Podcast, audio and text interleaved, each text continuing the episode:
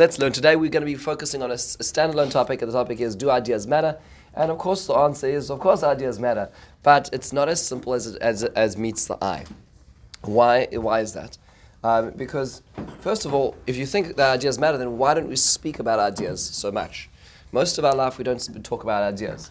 I remember there was a, a- an interesting statement saying that, uh, um, that average people talk about people, and uh, more intelligent people talk about things, and intelligent people talk about ideas. We don't spend an awful lot of, a lot of time talking about ideas in general. We talk about the weather, we talk about the traffic, we talk about all kinds of things. We talk about frustrations, aggravations, work, and all those kind of things, but we don't really spend so much time talking about um, ideas.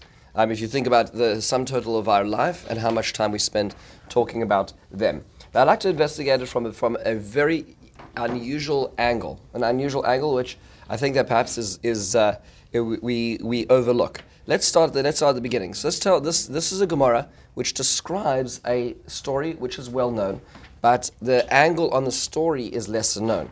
Here's how it works. The Gemara is describing the end of one of the ten martyrs' lives. So there were t- ten people around the time of the Hadrianic persecution, following the destruction of the first, the second Beis Hamikdash, in which there were ten people killed by the Romans. One of their names was a person by the name of Hanania ben Tradion. He was a very famous person. He was a teacher and interpreter of Torah and uh, Torah in the public. And he, he, he, this is the end of his life. So we're told the following in source one: Tana Rabbanon keshechola Rabbi Yossi ben Kisma holach Rabbi Hanania ben Tradion levakro. So Rabbi, uh, Rabbi Yossi ben Kisma, one of the great Tanaim, was was ill. Here, Rabbi Hanania ben Tradion comes to visit him. Amalei Hanania, Achi, he says, Hanania, my brother, Iyata yodea she'umazu min hashamayim himlichuhu.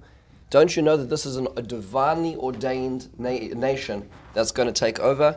Why Sheikh Riva is Beso that destroyed the Beis Hamikdash, the Sarfa is Seichalai, and destroyed the, it burnt the innermost sanctum, Vargois Achasidov, and killed the, the, uh, his, his pious ones, V'avda es Tuvoi, and and destroyed all the goodness. Vadain who he kayemes, and this this empire still exists. Shata yoshev oisek batora umakil kilos barabim the sofer um v'sefer munach locha b'chekecha. And I hear that despite all of this, despite all the signs in the tea, right? This is not even in the tea if you think about it. It's like look around, read the news, see what's happened, and you still sit there teaching Torah.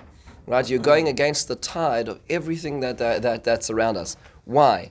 So he says, God, heaven should have mercy on us. That's that uh, on, me, essentially. That's what Rabbi Hanan ben Tradion responds.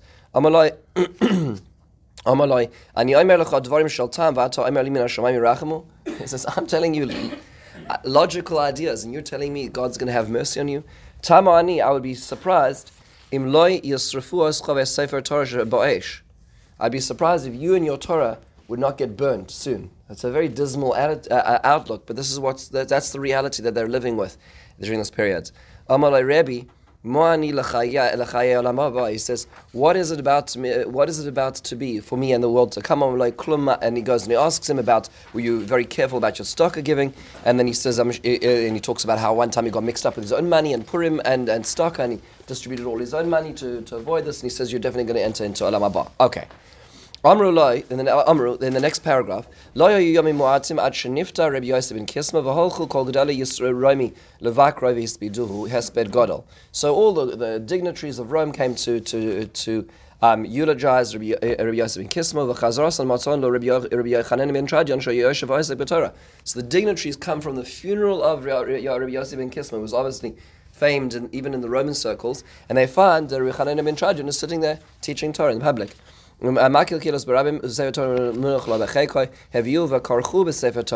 took him, wrapped him in the in the, in the Torah scroll. And they put him in. Uh, they they they ensconced him in um, bundles of wood.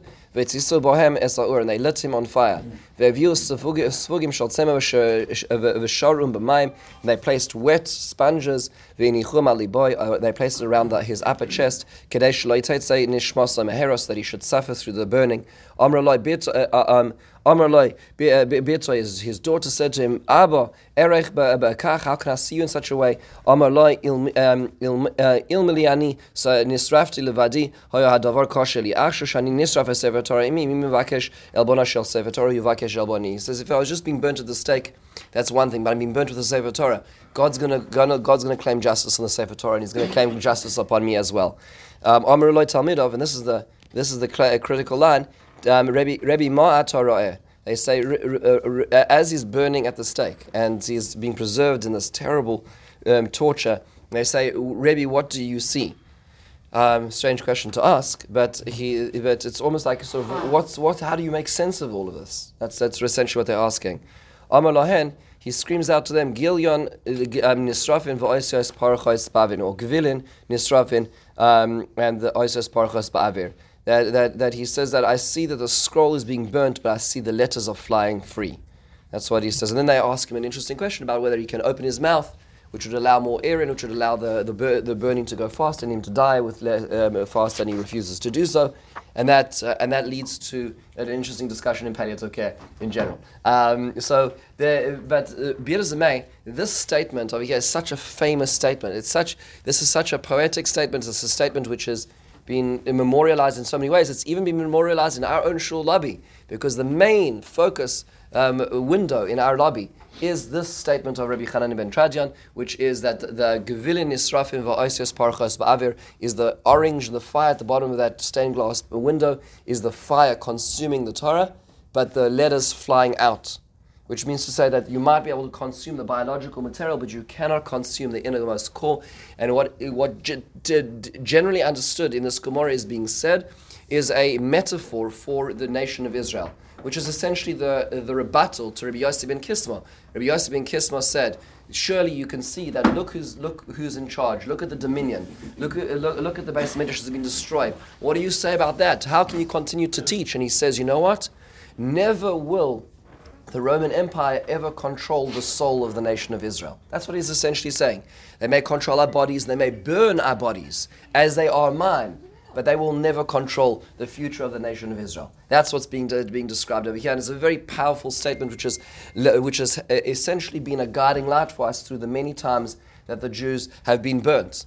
And many times they've been killed. Whether it's Artaud in Spain, whether it's the Holocaust, that the, the, the scrolls, the, so to speak, the bodies of Israel, have been hurt and tortured and destroyed. But never was the soul of Israel ever destroyed. And that's what Rabbi Yochanan uh, ibn Tradion is essentially saying. And it's ironically, the metaphor is true. And here we are today, here we are today, and maimed and limping and scarred, but yet we're here. Yet we're here, and that's what Rabbi Yochanan ibn Tradion was saying. However, that's the classic way of reading the Gemara. When Rav Hershel Schachter Shlita was here just a, just a, a, couple years ago in our shul, he read this Gemara and he said something different in interpreting this Gemara. It's that idea that I would like to focus on. He read this through this Gemara and he said that you know what this refers to? It refers to bigger, bigger than that. He says that he, this Gemara is describing the fact that you cannot kill an idea. You cannot kill an idea. The Torah Shebichsav can be controlled by external forces, but the Torah Shebal Peh can never be stamped out. That's a very, very powerful statement to think about. And I like to think about that notion, that the fact that an idea cannot be stamped out. That's an, that, that concept has played itself out in history multiple, multiple times. Let's talk about do, uh, some examples of this in secular history, as an example. So, so one of the great, greatest events or uh, not great as a, as a judgment, but one of the most powerful events which affected um, the, Europe in the last 1,000 years was the Reformation. Reformation was when finally a group of people or numbers of people said that the Catholic Church is not doing its job. They're using funds, public funds, to to to to um, to feather their beds, to make their buildings, to to enrich the the the, the priesthood. But in the end of the day, it's it's it, it, they they're all self-centered, and it was a pretty good pretty good uh, assessment of of the times.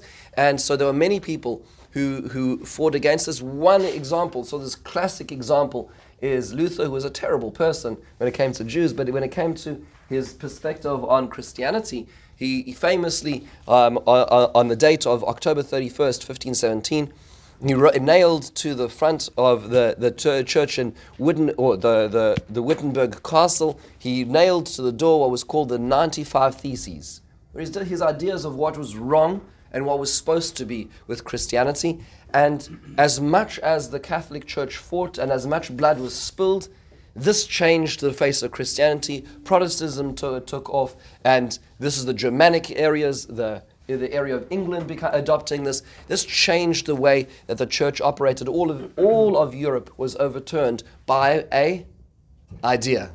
And as much as you could kill people, you couldn't kill the idea. That is one, one example of when no matter, yes. But many ideas have been killed by either being disproven scientifically, intellectually, mathematically. True, true, true, true. Good. So I'm going to get to that in a second. I'm just going to, I, I, what, right now, I just want to use a few broad strokes to talk about how difficult it is to kill an idea. And then I'd like to address your point, which is a very, very good point. Um, th- another example is Mein Kampf. Right? So Mein Kampf was written in the, in the 20s. And, um, and this, the, this book, written in 1925 specifically, which actually means My Struggle, written by um, um, Adolf Hitler Yamach Zichron, was a person who really, it was his manifesto for the, the atrocities that he was about to perpetrate. It was about German pride, Aryan, the Aryan race, about its distinction and uh, solving these problems. It was about his plans with the Jews. He meant what he said, and, and you know what? He did it. And, and millions of books were, were sold. It made him a multimillionaire by the late 30s, just to understand uh, this. But it was more than just the money that he got out of it. It was the fact that this was essentially his guidebook. Do you know something interesting? Just if you're reading recently, the copyright or the ownership, the rights of ownership of printing of Mein Kampf were given to, uh, to uh, I believe, to Bavaria. Um, and they refused, they disallowed the printing of Mein Kampf for 100 years because that was when the rights, the rights ran. But I think the rights ran out. I don't know why it was, but in, I think it in the end of 2016. At which point in time, it was a great controversy because now the rights ran out and everybody started printing again. And guess what? It's a number one print in a number of countries in Eastern Europe today. Right? So the idea is back, even though it is it is disallowed. The idea somehow this nefarious, this evil idea continues. Even today, it's very hard to stop to, to stop ideas. Another example is Da- Das Kapital, right?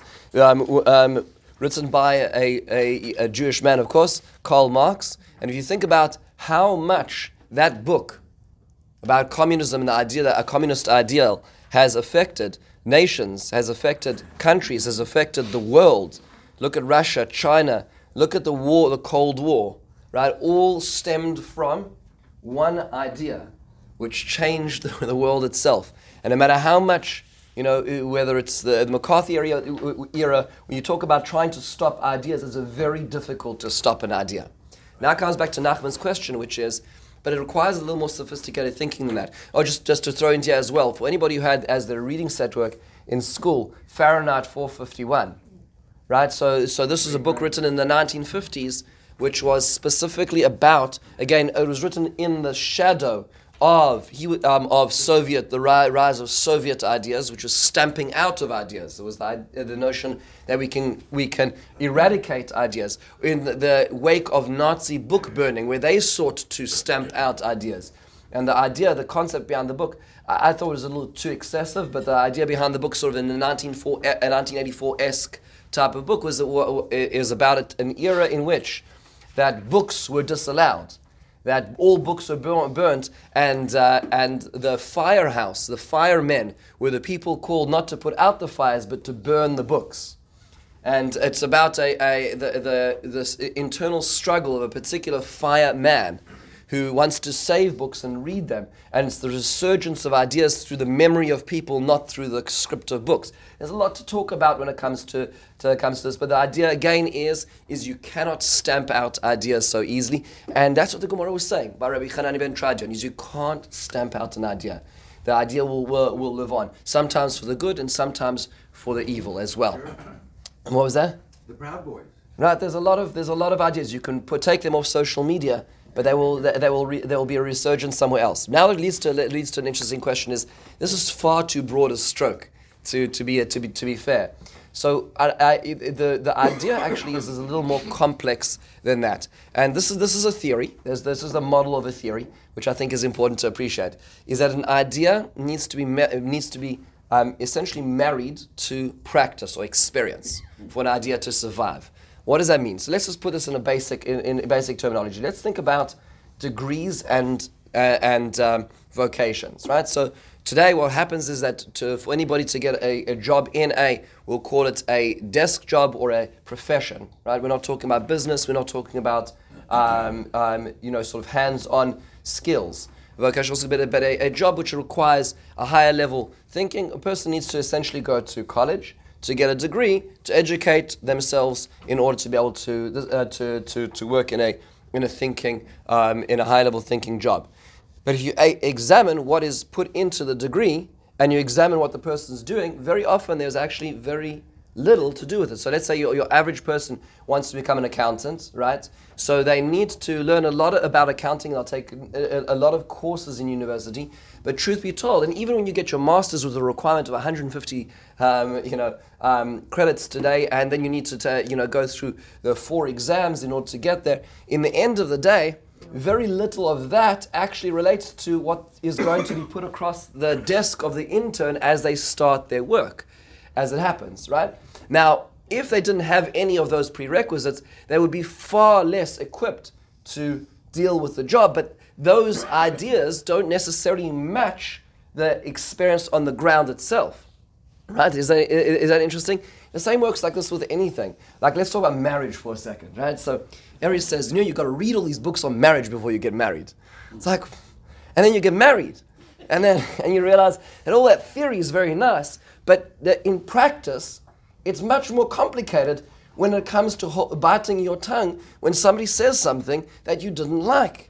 Right? And it's all very nice to read those beautiful ideas and those little wortlach, and you know, but in the end of the day, it doesn't match up. Which means to say that for an idea to be true, there needs to be the melding of the idea itself and the we call it called the experience. I'm sure we've had this this, this, this, notion where you're going through in life and you suddenly hear an idea and it matches precisely what you're going through right now. And you're like, my goodness, why did nobody tell me this before? And the truth is, they probably did. But you know why you didn't hear it?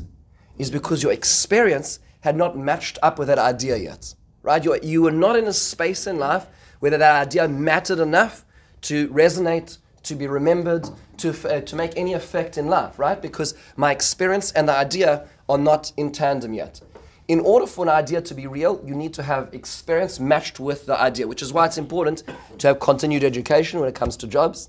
Why, which is why it's important when it comes to relationships to be working on the relationship in theory as well as in practice at the same time. All this idea of theory beforehand and practice afterwards being divorced from each other doesn't really work. Um, this, this, is the, this is the notion. Let's sort of play this out into, uh, into uh, um, into, into, into, bigger, into bigger life experience. What happens, what does life look like in, in the absence of ideas? What does life look like when you don't, when you don't get involved in ideas? It's the relationship which is never worked on, right? It's the society which just goes but never has any thought leadership, doesn't have universities, doesn't have uh, critical journalism, which doesn't have people sitting in the academy, not in industry, actually revising and, and, uh, and and rethinking where it's going. Not calling out that perhaps even a judicial switch might have dangers coming down the river, right? These are, these are things that are important for society because otherwise it'll either at best be a monotonous society or at worst be a society which is dangerous. If you take the other idea, what is a society that has, has, uh, uh, that has, has ideas but, but does not have practice? Those are the ideas that die right? So if you have an idea which has not ever been t- tried, um, uh, put against a null hypothesis, and dented, it's not really an idea, right? It's just just an idea without the real practice. In fact, if you think about this, think about how revolutions work for a moment. What happens is you have an ideologue, right? So you have somebody who gets up there and says, "It's not fair. We need to have. We need to have." Let's think about you know the, the communist revolutions, right? So there were two revolutions in 1917, right? The, uh, white and red. So if you're just following what, what, what happened that year, but uh, who, who, so to speak, led the revolutions? Well, there were ideologues who'd, who'd been people who professed communism and equal rights and, and, uh, and, uh, and the, the, the, the, the, more power to the many. But in the end of the day, who actually drove the revolution were the people who didn't have bread on their table. Think about that. It wasn't the people who had the ideas. They, they were at the front of the crowd, but they weren't the people with the pitchforks. French Revolution. Right? Think about the French Revolution. Think about any revolution. You have what you need to have the re- correct combination, the so to speak, that, that perfect storm of ideas coupled with experience. What's experience? The people who have a bad economy and can't afford to pay basic for basic food. Put the two together, now you have a revolution. With just dis, uh, with just disenfranchised people, you have anarchy, right? You have places like Venezuela, right? Without, but with just an idea, without the other people, you may have a few bloggers, but you're not going to have a revolution. You're not going to have change. That makes sense, right? You need to have both in order for it to work. So I was thinking to myself, how do you map that out? Like I'm very, I, I'm very visual. How do you map that out? Like what, what would that look like in like a Venn diagram? And so the answer is, is Rabbi Chanan ben Tradion already told us, right? What was what was his relationship between idea and experience? Is an ois to a gvil, which means letter. What's gvil? Parchment. And the Gemara actually dictates already what the relationship between the two are.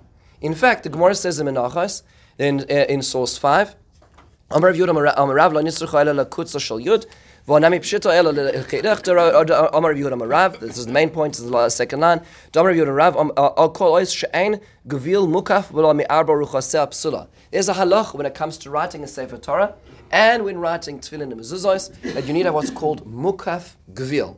That means to say a letter needs to be completely surrounded by parchment. So you say, well, what's an example of an exception to that? Take a look at the picture I put in over here. That's an example of not mukaf gvil. Let's say there's, as an example, there's a crack in the in, in the parchment, and the crack leads just to the letter, but it doesn't infringe upon the letter. Or let's say you write a letter just at the very edge of the parchment.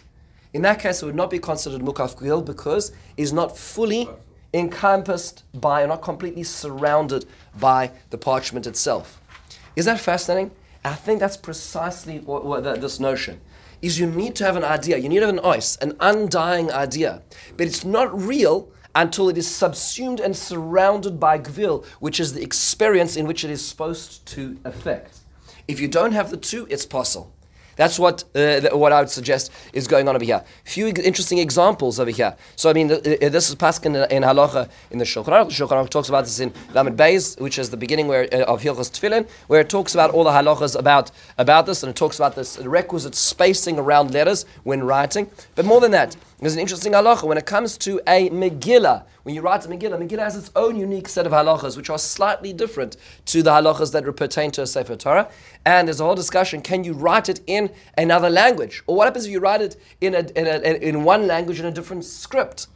So the the Shulchan Aruch says in source six, "Ha'is ksuva tirgum." It was written in, in a, a, a translation of Lashon Acheres, milashona sa'akum in another language. Lo yatzad you yadei chavasa b'kriyasa. You do not uh, um, discharge your, your responsibility. Ela hamakir bilvad. Only a person who realize it says it's written in German. Aval im ivri v'kara lo. If it's written in one language, you read it to a person who doesn't understand that language, then it doesn't it doesn't work. And because you're really reading it um, al peh because you're not actually you're translating as you're reading. So technically speaking, it could be written in another language as long as the recipient, the reader, is hearing in that language and understands it. Says the Rama, it doesn't matter what writing it's actually written in. Says the Kaf HaChaim um, on the on the Shulchan Aruch Haksuva. Let's say a Megillah is written in a different language. Ein medaktakin boishiyo oisias mukafos kvil. The halacha is if it's written in a different language, the halacha of mukaf mukaf kvil is not necessary. This the, the notion that an idea, the ois and the gvil needs to surround it is unique to when it's written in Hebrew. Judaism requires an idea to be grounded fully on all sides. It cannot simply exist in the ether. It cannot simply exist on, on the parchment uh, um, by, by itself. In fact, the, the Rav Shneur Zalman of Liadi, the Alter Rebbe, talks about this in Shir HaShirim, and he says, what does this mean? Take a look at this, this incredibly deep idea that he says in source 8. Ki inyan limud Torah, when you learn Torah, afshik far yodea halacha, mitzvah la'asoik ba, kedei lahamshich or ein sof baruch hu, or ein sof lemata. It's not enough to think about Torah. It has to be that you don't learn Torah, you live Torah. La'asoik, right? To be involved. This revelation. That means that my right hand will, um, his right hand will embrace me. Like a person being embraced by their friend. Um, and he goes, and he goes on to, to, to quote a, a source in this v'nikra kachoisam alibecha meritzuas to talyan aliba ki hine hatfilin hem oisos hakasuvim ala klaf. Let's think about tefillin for a moment. He says tefillin is letters written on a parchment. V'tzorich liyos mukaf gvil. Each letter needs to be completely surrounded by parchment on all sides. The soul is, is, meta, is, in a certain sense, the metaphor for the soul is this letter. However, aval klaf hu lemala mina oisios ki sovel esa oisios. The parchment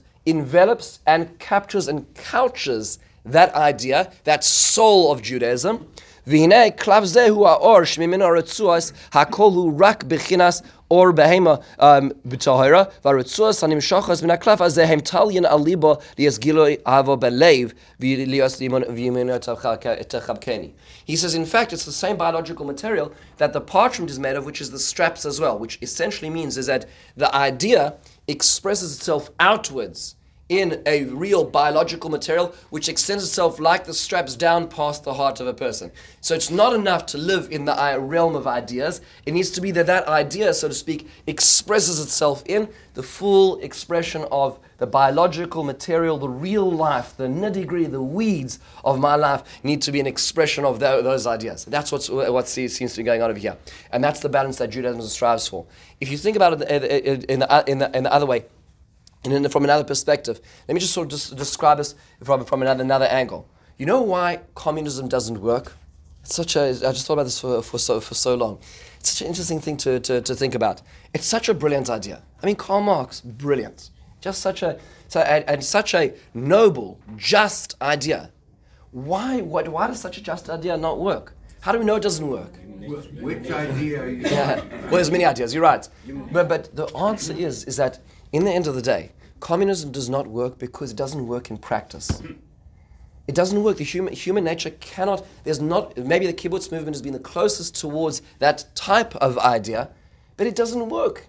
There are those who are more equal than others. Human nature will demand and uh, d- d- uh, demand certain things that the system of equals will not be able to present, and ultimately it will fail. It will turn into the, the, the most egregious crimes. Do you know how many people were killed in, in the Soviet Union? we talk uh, uh, the, the, the, numbers are the, the numbers are estimates. The estimated numbers are 28 million. That's that 28 million. Okay, okay, just understand. Those are the estimated numbers in the name of in the name of, of justice. And that's yes, and that we forgetting the forgetting the, the, the Ukrainian crisis and the and the starvation in the 30s. 28 million people.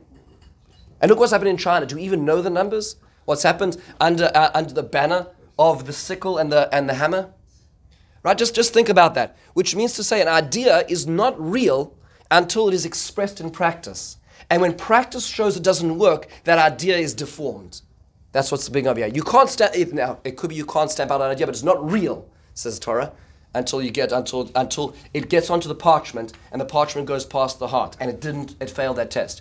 In a more, we'll call it less. Uh, in a, in a less um, scary expression of this. There was a, if anybody has ever read or watched the original Jurassic Park before it became a moneymaker, before it became a, I know, thank you, thank you, thank you. um, before it became a moneymaker um, for, for multiple sequels, if you go back to the original theory of Jurassic Park, it, it, there's such a fascinating conversation which is had between the scientists and the you know the investors. Mm. And the investors are talking about, you know, this is fantastic. You know, here we are, we, we've recreated life from millions of years ago, and we're going to have this park, and everybody's going to come and see this, and it, it's, it's, it's fantastic. This is, this is a, scientific advance and revolution.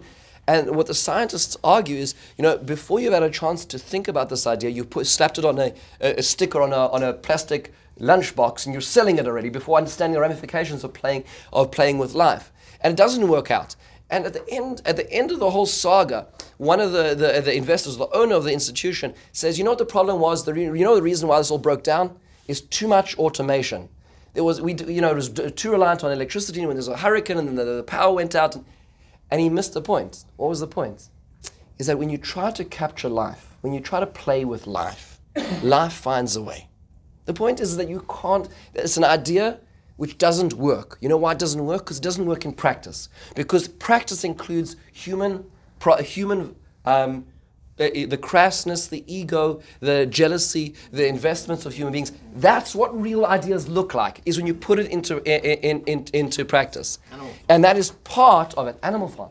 But the point is, is that you need, an idea cannot exist by itself. An idea has to exist in practice. And if it doesn't exist in practice, it isn't a real idea. Which is why Judaism is so unique. Judaism, in a certain sense, we're still here 300 years ago, still doing some of the things and yes, in sometimes deformed ways, and yes, in compromised fashion sometimes, we're still doing the things that still mattered. Let's, let's look, I want to give three examples. Perhaps uh, people would, uh, might associate with some more than others, but one example is, is prayer. So the Torah talks about prayer, it's an idea. Right? So the Torah talks about in, in Source 9, the Rambam says the beginning of Tefillah, we talk about every day. You should serve Hashem your God. What's avodah shebelev? It refers to tefillah. Fantastic, beautiful idea. Very esoteric, very, very, so to speak, very out there. Very little detail as to what we should be doing about that, which is how it started. Which means that when it taught, uh, when this is the way it used to be, you know what people used to do? They would sit on the top of a mountaintop, looking at God and they're looking at the at the landscape, and they would say, "God, you're magnificent. Thank you for life. I feel I feel that you you've done something in my life." However, that didn't work because over time, as reality, as experience, as the human experience changed, the idea needed to also change as well. And therefore, Says the Rambam in the top of page, uh, page 7, he says, Im hayaragil marbe betchina uvakasha, svasayim and aber kafi yachaltai v'chol es shir So at the beginning, it was really as a person expressed themselves, it was an organic reflection of a person's relationship with the Almighty. However, Kevon Shegalu Yisrael, the next paragraph, at the exile in the first base of the Mikdash, Nisarvu bifras v'yavon v'shara umois v'noldu lohem bonim ba'artzos agoyim. Jews were born in foreign lands, Babylon, wherever they were taken in this exile. It's a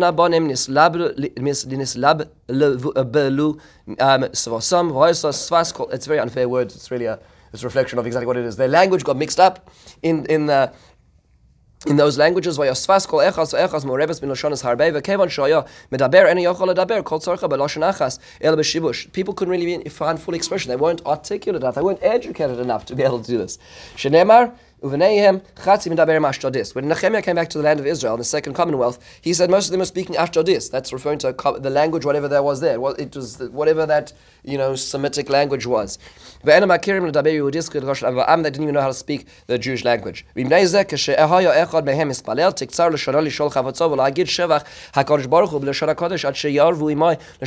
a person could even express himself in Lashon HaKodesh, and he says it seems to be that even in another language he was deficient. Interesting ideas. Is language language simply a means of expression, or is it actually educating the ideas itself? Apparently, the Rambam is saying it, it limited the person's ability to even ask.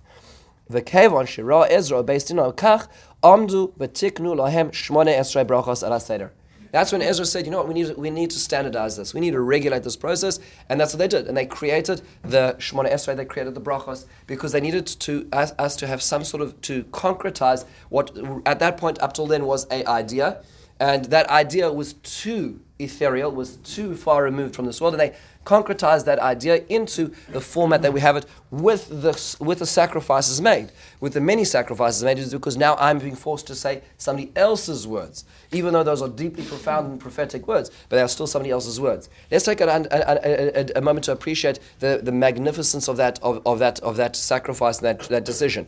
In Source 10, in Rabbi Benny Lau's um, book, The Sages, which is really excellent, and he has a four volume set on Pirkei Avos, and it really goes through the, the, the, the background of the sages. Take a look at the, the in source 10, second paragraph, he says, He's quoting the one in Brachos, which is the men of great assembly enacted blessings and prayers, sanctifications and idolaters for Israel.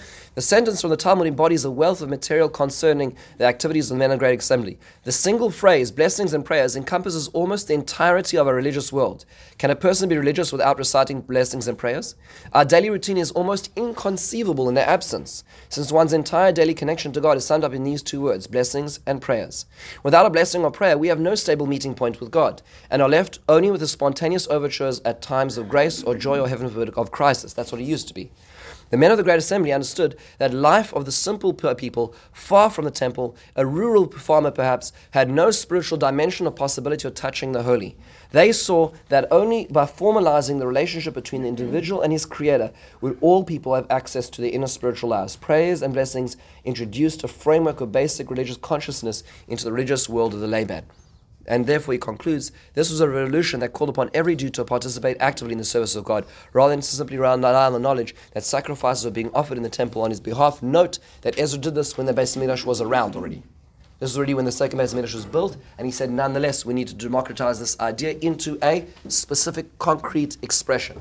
What a remarkable idea! And I think about this a lot today, because you know sometimes, sometimes it's a it's a very disheartening thing to think about Jews and prayer right? Everybody's got, you know, first of all, there's just so many nuschas. Everybody's got their own nusach.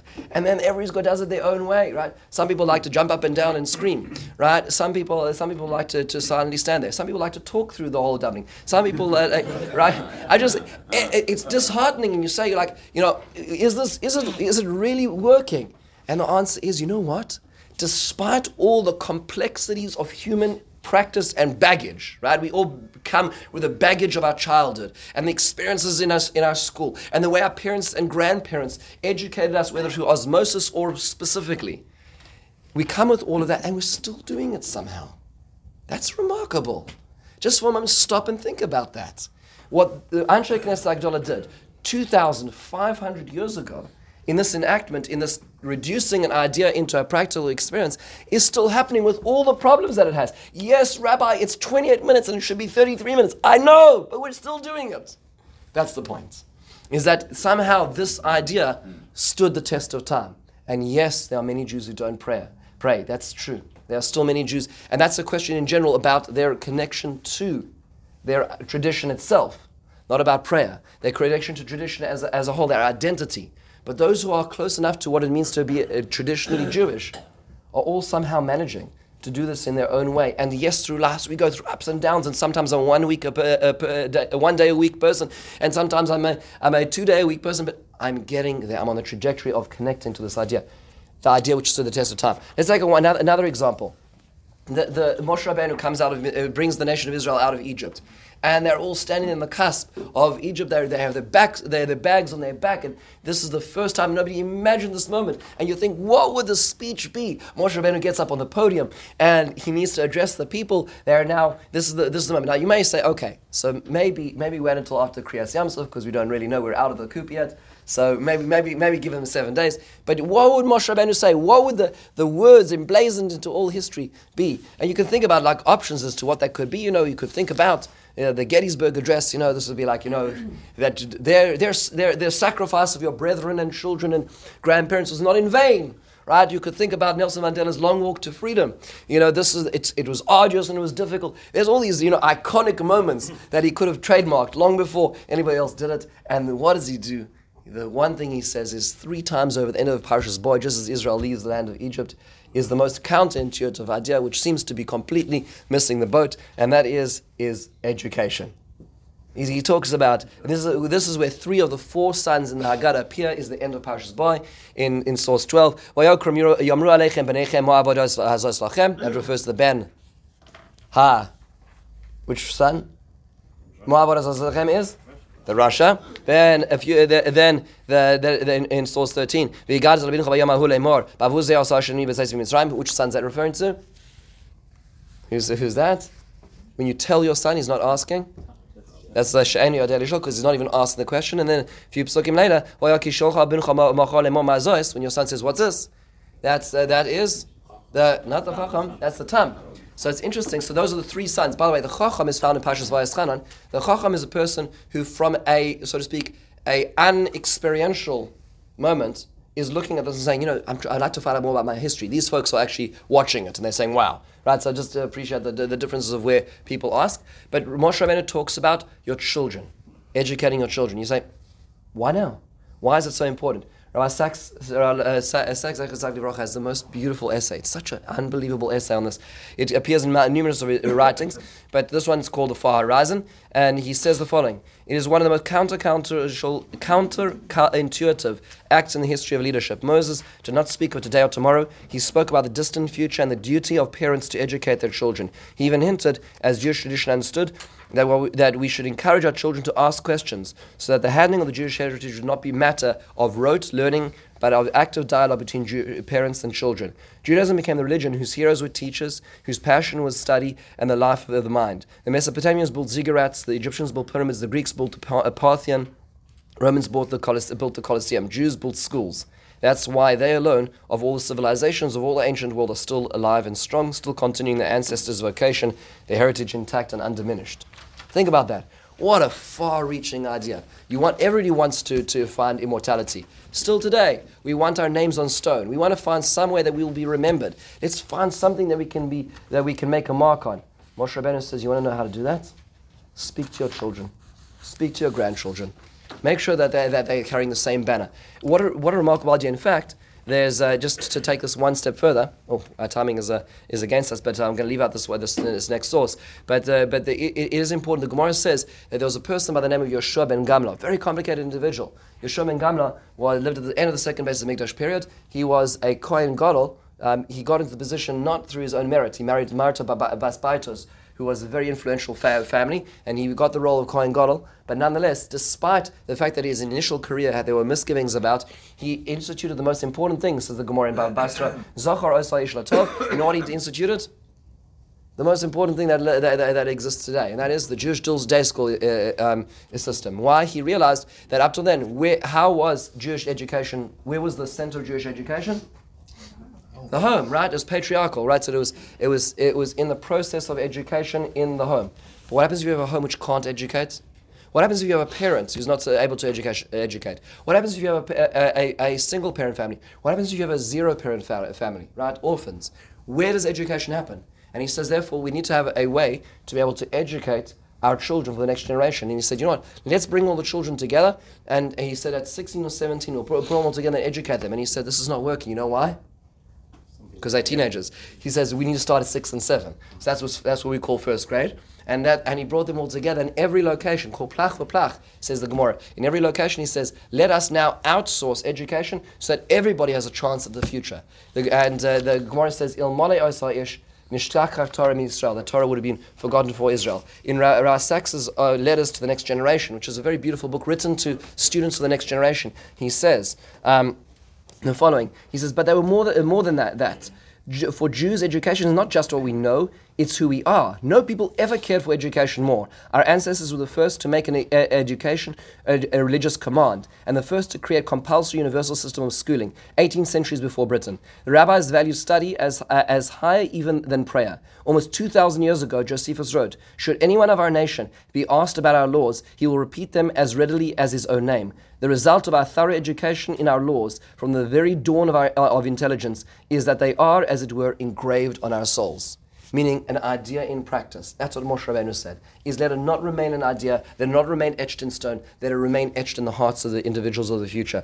And he and uh, he, he quotes at the very end he said the Jews in the Eastern European Euro, Eastern Europe, Europe used to say to be an apikoros, a heretic, is understandable, but to be an amaoretz, an ignoramus, is unforgivable. Folks, most of society today is ignoramus. Most people today don't have opinions because they educate themselves based on headlines. Nobody has qualified opinions on anything that's going on because they don't even read. They don't, they don't have enough patience to even investigate what's going on. That's the society we're living in.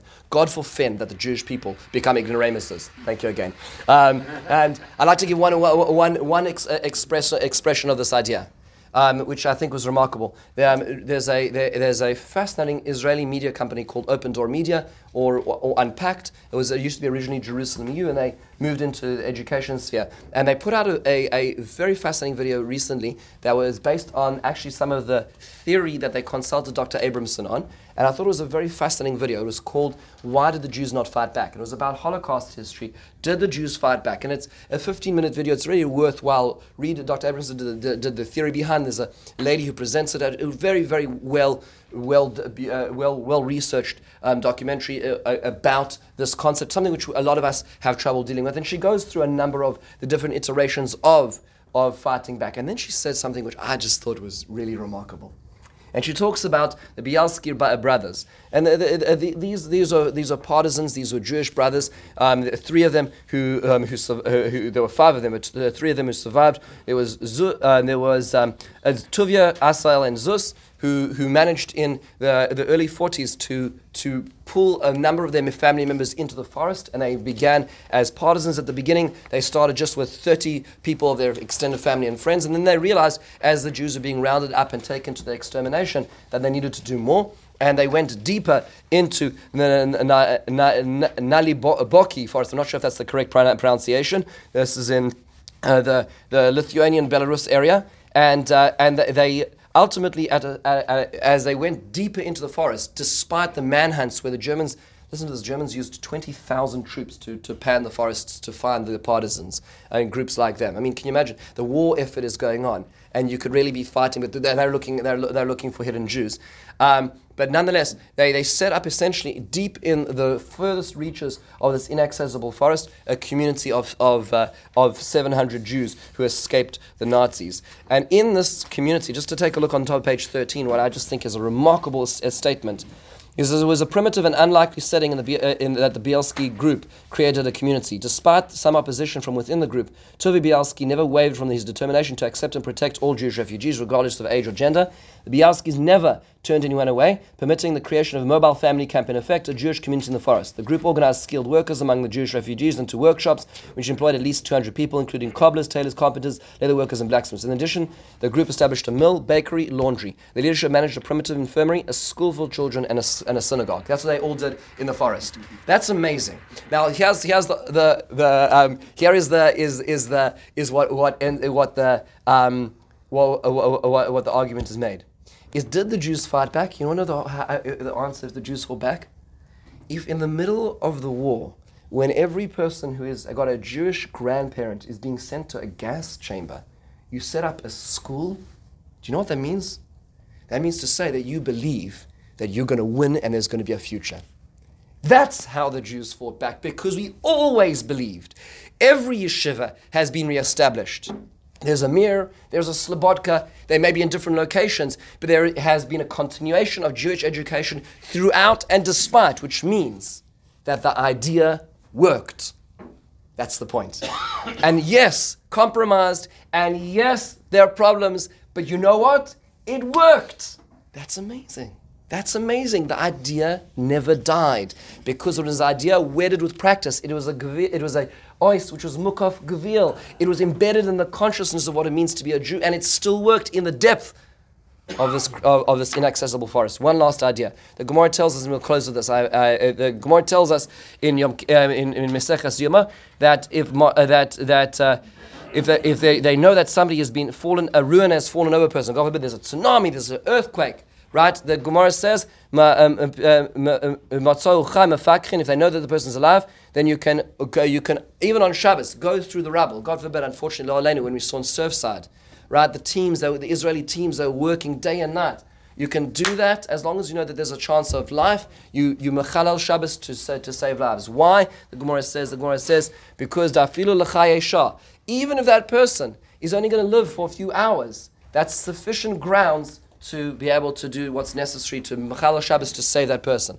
The Gemara asks an interesting question because the Gemara says like this in in in uh, in Avodah Zarah on Daf Chav Zayin base. Take a look at the, the, in source twenty one. Third line, Amar Rava, Amar Rabbi Yochanan, Amar Lo, Amar Rabbi. So Rabbi Yochanan is quoted by different people as saying, Sofik Chai, Sofik Meis, and Misrapin Mahin. Let's say a person is, we don't know if they're going to live. They cannot consult, and this is referring to the days where we're not talking about where there's a Hippocratic oath, and we're not talking about standardized medicine and a, a judicial system, but there will be uh, non-Jewish doctors were, were, were dangerous to Jews. Right? It was, it was seen as a, a, a credible threat to life to consult a non-Jewish doctor because there was no transparency, there was no um, ratings online. There's, this is, it, it was more, than, more, more or less likely that this person could kill, kill you just because you're a Jew, right? Um, and so they said. It's better to remain in a state of suffix, uh, um, uh, of, of we don't know if this person's terminal, rather than to put oneself into the, such a person's uh, clause. Right? Now, obviously, things are different today, but just understand the reality that we're dealing with. Va- Vadai mes, let's say a person is definitely terminal. There's no, there's no way to get out of this. Then, misrapin mohem, then you can consult an, a non Jewish physician. Oh. So the Gemara says, but what about Chayesha? Surely he's going to have a few more hours now, but then if he goes there, who knows? He says, the Chayesha loy chashin. The Gemara says, we don't worry about Chayesha. We don't worry about those extra hours you could have got in bed in a terminal illness. He says, not timra de la Chayesha loy chashin. How do you know this concept? This, uh, the, the, uh, because the Pasuk tells us in Tanakh, im amarnu navoya ba'ir and ba'masnu sham. Well, uh, so what this refers to the Arba Mitzorayim, these lepers who are, who are kicked out of camp, these are Gehazi and his sons, who don't have access to food. The famine is so uh, is so powerful. There's no food in Israel. There's been a drought and a famine. People have nothing to eat. They say, if we stay here, we're going to die. So you know what we should do? Let's go to the camp of Aram. Yes, they're going to kill us, but if we stay here, we're going to die. So you see, what do you, what do you see? They, sure, they should just stay and died. Maybe they would have a chance. No, they still put themselves in, in, in, in danger's way. Um, so this is so says Tosfos, but wait a second. We are concerned about Chayei Shah. We are concerned if a person is, uh, as, we, uh, as we saw, if a person is even in, a, there's a remote chance of saving that person, we will be Machal Shabbos to, un, to, to unpack a, uh, um, the, the, the, the, rubble just to, to find them. So we are concerned about a Chayei Shah. You know, you're telling me that no, you don't worry about a little bit of life because you know what, maybe so it says Tosfos in, in the top of the page, on the top, top right, Lachai Shalei Chashinan, V'adam Rinu B'yuma, Mevakin Lov Sagal, Sagal, you can, un, un, uh, you, it goes to the rabble, V'Shabbos, Lachush Lachai Shah, Alma Chashinan, De'ikalameme says, Dahacha v'hasam avdinan l'toivasai. We always are concerned what is for the best of the patient. Dahasam im loy tachush yamos. If you don't go through the rabble, that person is going to die. Right? So you need to be Mechal Shabbos to say that person. If you leave the person in this case, they're definitely going to die. Which means you have to assess every situation, which comes down to uh, questions in medical treatments. Which means, and this is the halacha, right? That means to say that if, you, if there's a, a treatment, you have to analyze how much danger is there in such a treatment or this intervention, and how much is there, uh, how much of a percentage of death is there without the treatment? And that's a very complicated question, but it depends is what is the most likely to let this person live? Which means that Judaism introduced into a world which was devoid of this conception the notion of sanctity of life. We care about life, no matter how much life, no matter how little, no matter what the condition or quality of that life is, we care about life, which informs our medical decision making today, which informs that in, in the world which speaks about quality of life, we talk about sanctity of life. And yes, we worry about quality of life. It does impact the decision making. But, qual- but sanctity of life is not a language which is talked about in the environment around us, in, in society around us. This idea has impacted us so much so that I'd like, I proudly say that if you look at the Israeli Army's code of conduct, in source 22. It has many lines. It's, it's available online. It's, you can read the whole thing. IDF soldiers will not use their weapons and force to harm human beings who are not combatants or prisoners of war, and will do all in their power to avoid causing harm to their lives, bodies, dignity, and property. Folks, are there mistakes that are made? Yes. Are there bad soldiers? There are. But you know what? Listen to the statistics for a moment. Three statistics that are worthwhile knowing. Today, militaries are supposed to be constra- constrained by the laws of armed conflict or the international humanitarian law, which exist in large part to protect civilians during the times of war. The IHL requires armed forces to act only to achieve legitimate military objectives, to distinguish between civilians and combatants, and to avoid causing disproportionate damage to civilians who may be near to a legitimate military target. Despite often being forced to engage in urban, urban warfare against terrorist groups that hide behind civilians and fire rockets from densely populated areas, the IDF has met and often exceeded the highest standards of the IHL and LOAC. Um, this is, uh, you can read the paper. When it suspects civilians are near a military target, the IDF warns them to evacuate with phone calls, text message leaflets, and, them, uh, and other means. It also aborts many operations to avoid harming innocent people. In, indeed, the IDF's tactics go often beyond what is required by the Geneva Conventions. In a 2015 report about the IDF, military leaders from other liberal democracies expressed strong concerns that the actions and practices of the IDF to prevent collateral damage were so extensive that they would curtail the effectiveness of our own militaries, were they to become constraining norms in warfare enacted in law. Which means no other country can abide by the care and sanctity of life that the IDF provides. The collateral damage in the Israeli army far it, it, the word is not exceeds, but is so much less than what, uh, the, the, than what, what the armed or joint forces of the West did anything in the Middle East um, uh, over, over the course of the Iran Afghanistan war. It is almost shocking. Which means to say, again, is it perfect? No. Are there, are there, are there exceptions? Of course. But in the end of the day, the idea didn't die. And that means to say is that ideas matter. And when ideas are matched with practice, when they are surrounded by that parchment throughout our lives, they actually change the way we act. And the Jewish nation acts differently in this regard as a function of that. So the question then comes back is do ideas matter? And the question is what ideas? And how are they nested in experience itself? Rabbi, I thank you so much for your time today. Ezra Hashem, we'll continue. And just a quick reminder that next in the next week, um,